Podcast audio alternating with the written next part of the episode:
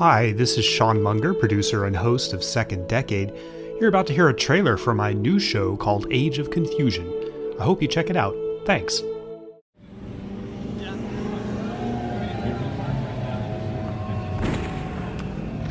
Here is a bulletin from CBS News. In Dallas, Texas, three shots were fired at President Kennedy's motorcade in downtown Dallas. The first reports say that President Kennedy has been seriously wounded by this shooting. On a tragic Friday afternoon in November 1963, American and world history suddenly changed with the assassination of President John F. Kennedy. The course that history took from the 1960s to the 1980s, involving civil rights, Vietnam, Watergate, the Cold War, and much more, was a tumultuous and dangerous one. My thanks to all of you, and now it's on to Chicago, and let's win there. I shall resign the presidency effective we continue to hold the noon government of Iran responsible of the American hostages who have been held so long. But what if it happened differently than that? What if history took an alternate course? Here is a bulletin from CBS News.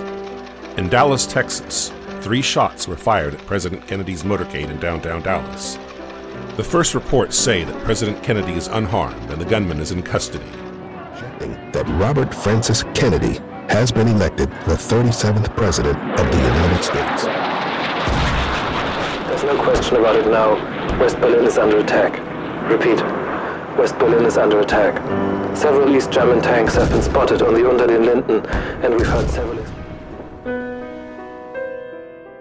Age of Confusion is an alternate history podcast.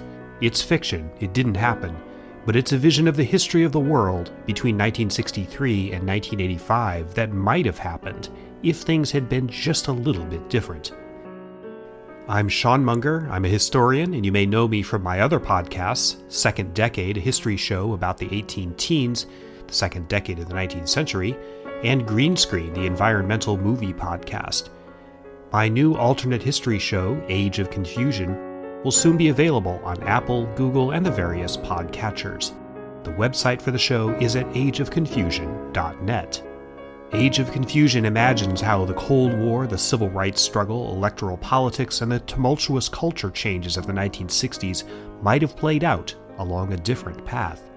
The next two decades might have been an age of wonders or an age of terrors, but they certainly would have been an age of confusion.